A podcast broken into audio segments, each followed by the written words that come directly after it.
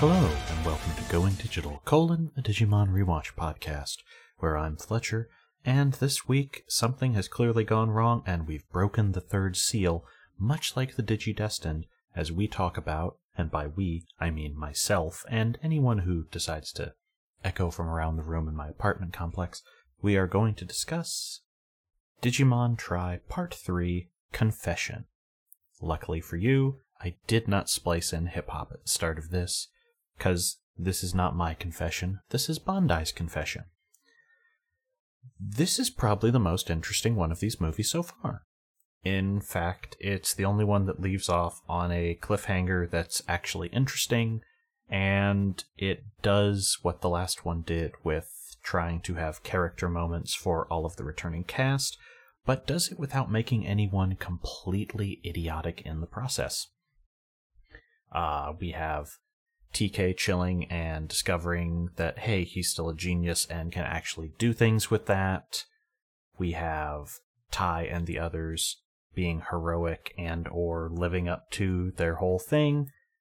And we also get to explore the new characters of Meicoomon, Meicrackmon, and Macro. Macro, yeah, you know, uh, the uh, summer variant on that famous MST3K robot. Good one, Macro. Uh, Mako, while they all talk about the horrible things that their lives exist in. So it's pretty quick, and when we pick up, uh, things are continuing to go to hell from last time.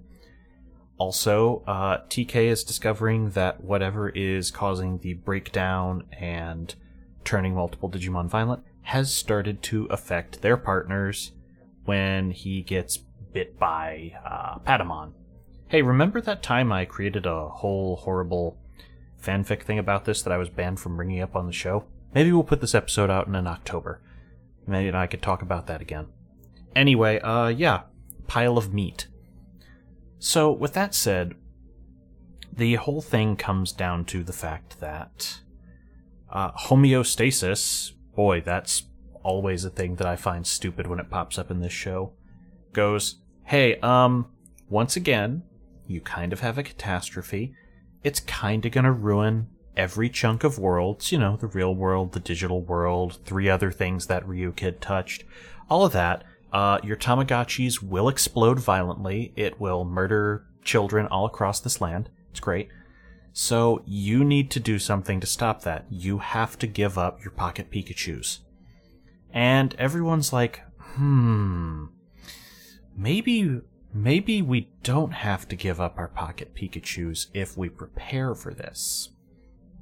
So, TK starts trying to come up with something that will allow them to get around great sacrifice and character development. He also teams up with uh, Izzy, who is like, well, this is weird. This virus isn't made of binary code. So, again, it's that horrible fanfic I wrote. Anyway, the whole thing starts going to crap when Meicoomon appears in the middle of Totally Not Comiket at a major Tokyo convention center, and then everyone starts trying to sacrifice themselves to prevent the now Meicrackmon from murdering a lot of humans and really going crazy. So, the reboot of the digital world is set to begin, and all of the destined partners shove themselves through a void, and they have to do it while getting Meicoomon through the thing to keep everyone from dying and or being reset. The reset thing doesn't work, which kind of sucks because you know, we spent a lot of time on this on the countermeasure plan and then it just doesn't seem to have done anything. But at the very end, we get a good tease that sets up about five different things, which I am curious to see where they go. Like, the infection originated from Meicoomon. Alright, we all knew that. Uh, we have the partners back, but they don't remember anything. Okay, there's some good drama there, especially with the kids being older and no longer uh, complete, uh, you know, naive happy to see these children, happy to see these creatures, And there's also some suspicion on the part of the partners because they're like, hey, how do you know all this stuff about us? Um, that seems sinister. Are you kidnappers? You might be kidnappers. It's cute. And also, we pick back up on that whole ah, the Digimon Emperor is back. But it's like, oh, it's Black Gennai.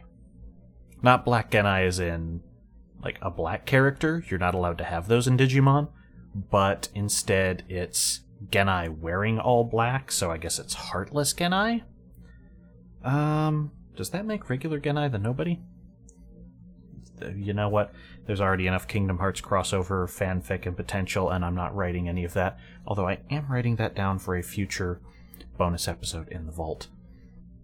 And also, just for the hell of it, Meicoomon is still unaffected by the reboot. So, uh, if the virus is not binary code, and that means Meicoomon wasn't affected by the reset, does that mean Meicoomon is made of something from outside the digital world and couldn't be reset by it? Which is an interesting thing. So, yeah, I'm real interested to see where this goes, and on the next one of these, I might actually have a guest chilling with me, so it won't be so dull for y'all. Because, again, I think you guys saw these like three years before I did.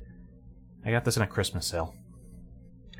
So, with that, hopefully everyone will be back next week, and no one has been, you know, injured or whatever. I really do not know why these are pulled out of the vault. Hopefully, it's just someone had a test or like jury duty and they couldn't record. But with that, I'm Editor Fletcher. Please enjoy everything on the Riceball Network, and if you're mad about this, please send all comments and concerns to the Riceball Network at gmail.com. I'll see you next time.